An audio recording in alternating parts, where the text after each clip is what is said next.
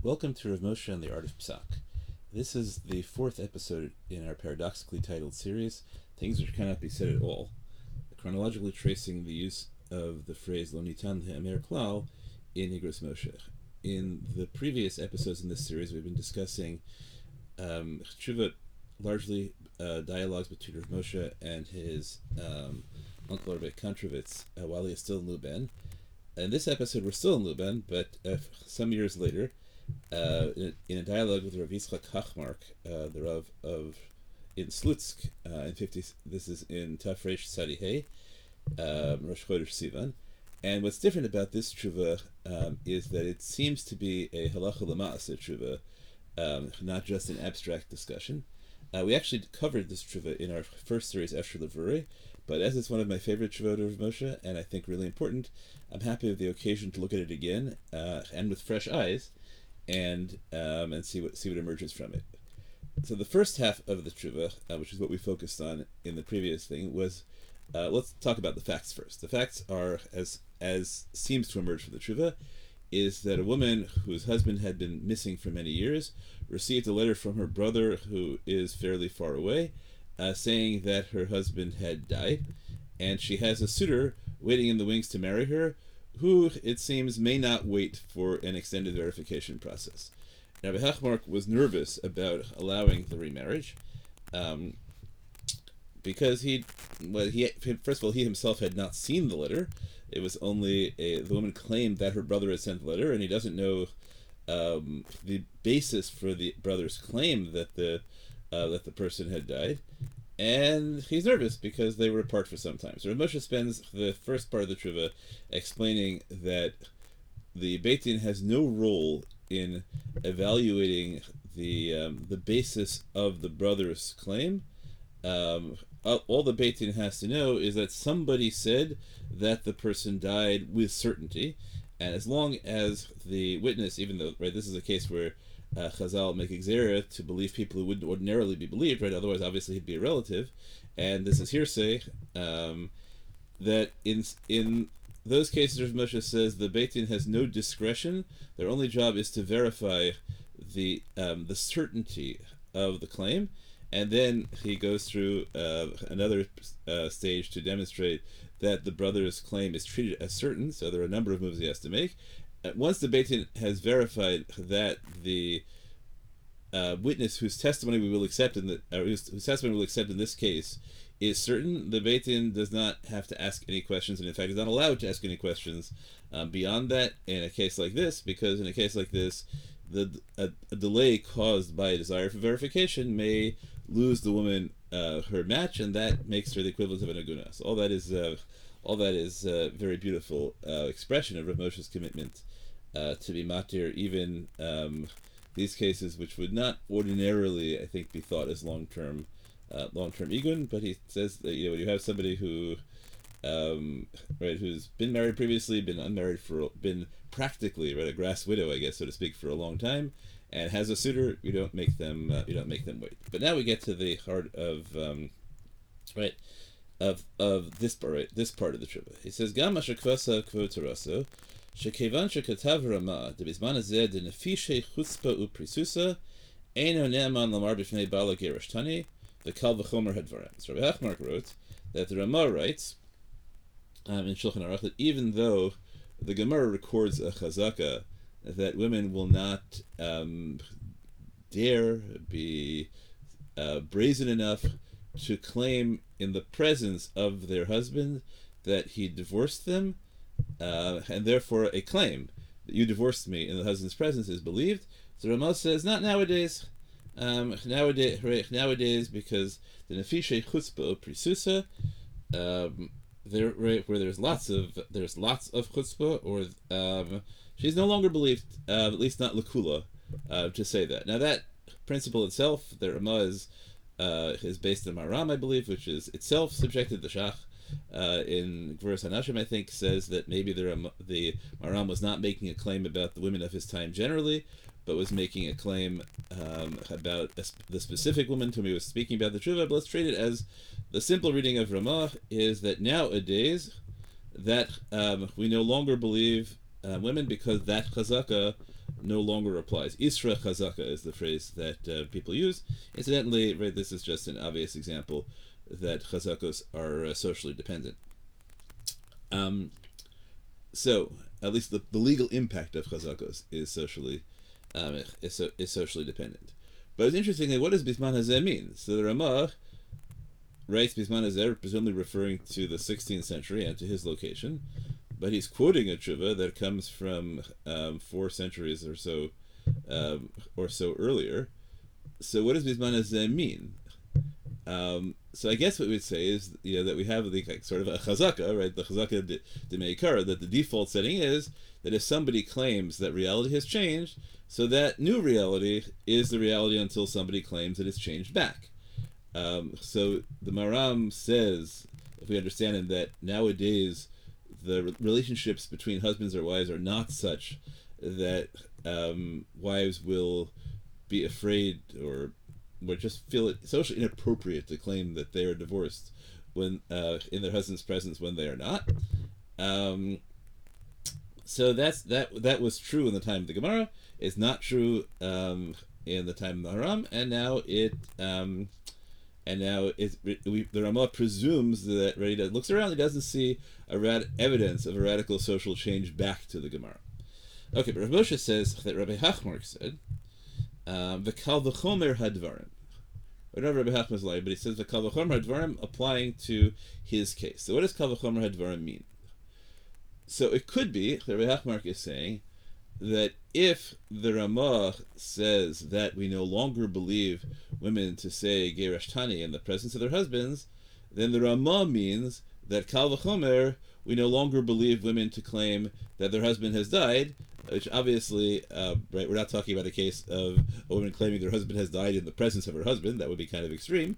Um, but right, so Kal v'chomer, right? So there's no right, since there's not even the restraint on um, on lying of the presence of the party you're attributing an action to. So if we don't believe women to say Geresh Tani, uh, that you divorced me, so certainly we should not believe them to say that he is dead. Um, so if that's the argument that uh, Rav Hachmark is making, Rav Moshe responds with a pretty straightforward claim, which is, "Wow, somebody should have said so. It's been, um, it's been you know five centuries. All right, we're in the late 1890s, I guess, right? So it's in the, um, actually, sorry, we're in the, sorry, we're in the we're in the um, 1930s.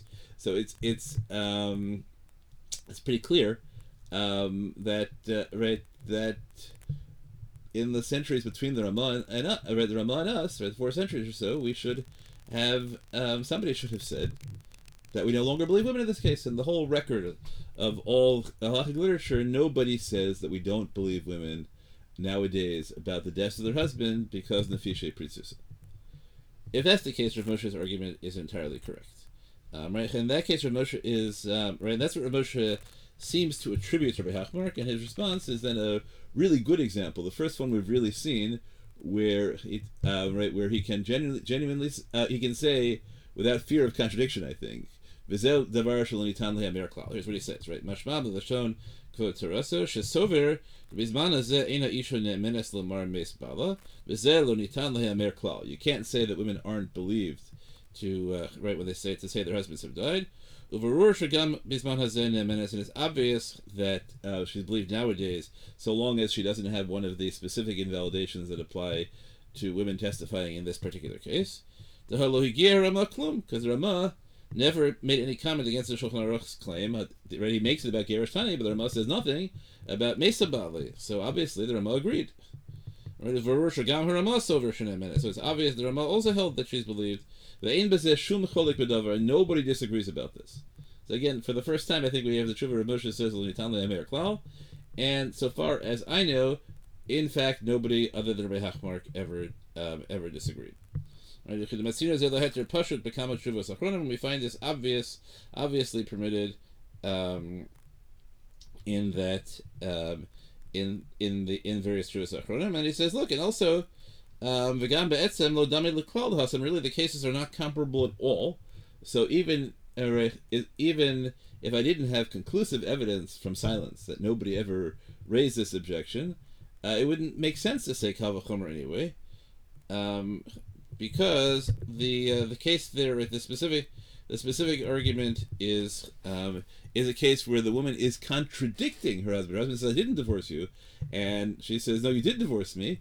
So in that case, why would we believe her more than him? The only reason we believe her more than him is because we have this chazaka of a lack of chutzpah, and now, um, right now we don't have that. But that's not the logic the Gemara uses um, in the case of uh, the case of, of mate. The Gemara, the reason the Gemara uses there is that you don't say something which uh, can be easily disproven. The husband could show up alive, and then you won't be able to contradict it, right? So that's what, right? So the the basis of the chazaka is entirely different, and if Rabbi Hachmark had actually meant what Rav Moshe actually meant what Rav Moshe says he meant, which is that we can derive from the Ramah's position about Geresh Tani Ani Kal V'chomer that the Ramah would disagree uh, in the case of Mate Bali, then this would be a, a marvelous um, paradigm instance of something which in fact is Lo Nitan Klal, and a really, you know, a really um, powerful use by Rav Moshe of the phrase, and maybe a transition to um,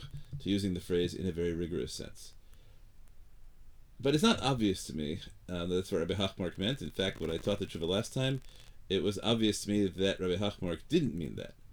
When Rabbi says the Kal V'chomer Hadvarim, uh, I imagine right that he's uh, fine enough Talmud Chacham to realize that there's no Kal V'chomer from Geresh Tani Ani to uh, Mesa uh, to, to Mesa Anochi, and that to make up such a thing would be radical. What he means, I think, is that if the Ramah said in his time that there are so many chatzifusa upritzusa, let alone back to the Maram, and that was enough to override the chazaka which allowed Chazal to say Geresh Tani Ani. So Kal V'chomer in his time, and remember we're talking about the uh, the um, pre-war uh, Soviet uh, pre-World War II Soviet Union, uh, where there's really an enormous amount of um, ideological anti right anti uh, anti-religious rhetoric. Um, so he says in our day, Kal V'chomer, all chazakas which presume that people will be honest with religious authorities, no longer right, no longer apply. Um, certainly, like we're not going to relax the rules on the assumption that people wouldn't lie, um, because when it comes to beitin, there's enormous amounts of chutzpah and priestess, and I imagine he said, "Look, there are women living without a get with with other people, right? That the whole system is breaking down." I think that the kal v'chomer that Rabbi Hachmark is making is much more likely the um, a kal v'chomer from the time which was ref- referred to as Bisman in the Ramah to his time, and then he makes a second move, which is to say, well, now that it's kal v'chomer, so kal right if the Ramah was was willing to say that in his time we don't eat right, we don't believe women about Geresh Tani Ani, so the relationship, the credibility has eroded to a point where we can say Kal V'chomer, we don't believe women now on um, when they claim that they are unmarried. Um, so the question is whether, first of all, again, I don't have a Hachmark, um, in any form other than the way Rav Moshe presents it. Rav Moshe seems to be quoting, and the quote he says is a Kal V'chomer Hadvarim. Um, and it could be that Rav Moshe absolutely, uh, it could be that A, Rav Moshe understood Rav Hachmark correctly, and it could be that even Rav Moshe understood Rav Hachmark uh, incorrectly, but he understood, but, but his, um, his response is solely aimed at his understanding of Rabbi Hachmark. Um, what I would prefer to say, but I can't demonstrate it, is that Rav Moshe is reacting against the possibility, not the argument, but the possibility of claiming that we would no longer believe women who say that their husband has died, um, let alone believing you know the other uh, witnesses who are not formally credible uh, in cases like that. I don't know if he thinks it specifically. I don't know if Hachmark's argument applies specifically to the to the wife or not. Maybe it applies to the brother as well. Um, and Ramosha thinks that the the, Chazal made this takana not they had an argument, they had a svara for believing people in this case, but they also had a moral imperative, which is otherwise we'll have lots of women wandering around um, as agunos forever, because you're simply not going to get two witnesses testifying uh, that the husband died uh, in our presence. Right, you'd have to get right if we're, if we're talking about formal or in the presence of a beitin, uh, right? Two Jewish, male, Orthodox. Right? Where, where, how are you gonna? Right, how are you, how are you to get that? So the social consequences are horrific. Um, as opposed to Geresh Tani, right? So just tell the husbands write another get. Um, so I I think that Rav Moshe's underlying claim here about Lonitan Lehamer Klal is a moral claim, right? You can't say things like that, or at least I'd like to argue, you can't say things like that because the truth is, even saying things like that uh, will create an atmosphere of fear that will make people afraid to allow women to remarry because somebody else will. Um, right? I think Rav Moshe is aware that you can, um, but you can poison the well. You have a chilling effect uh, just by saying, "I'm not sure." This seems to me like a possibility. So I would rather read Rav Moshe that way. That his his reaction is not to the formal argument Rabbi Hachmark makes, but to the but he thinks the conclusion uh, is impossible, and he thinks the conclusion is impossible because it doesn't square with halacha as the way he understands it, um, which you know goes out of its way to say we can't have lots of women wandering around that way, and then I'd argue that you know that in his particular context, um, where I think um, men are already disappearing to uh, to labor camps and other places like that, so that would have a particularly uh, radical effect. And then you could argue sociologically that in, in an environment where the bonds of religion are enormously weakened, and all of a sudden you have you have a, uh, a massive new aguna problem, that the effect on Orthodox culture uh, would be unbearable. So I would like to say that that's what Rav Moshe means by Davar Tan Klal. This is something that you really can't say here. Um, but I have to admit that the Rav Moshe can be read more simply as a claim that Rav Hachmark's argument is simply impossible. Um, even so, um, right, this is this is the first case where Rav Moshe used the phrase about an argument that is genuinely impossible. Right, it really is not possible to say. I think that the Rama meant that, as opposed to in his dialogues with Rabbi uh, Kontrowitz, and I wonder um, whether that's because this is a an actual Lamaasa case, and that means I, and that Rav Moshe's use of the phrase will be different uh, when he's arguing um, halach lamasa in a concrete case.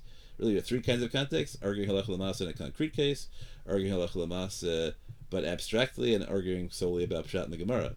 Um, so I'm wondering whether we can see Rav Moshe uh, over time that Rav Moshe develops a more consistent um, uh, use use use of the phrase in these various con- in these various contexts.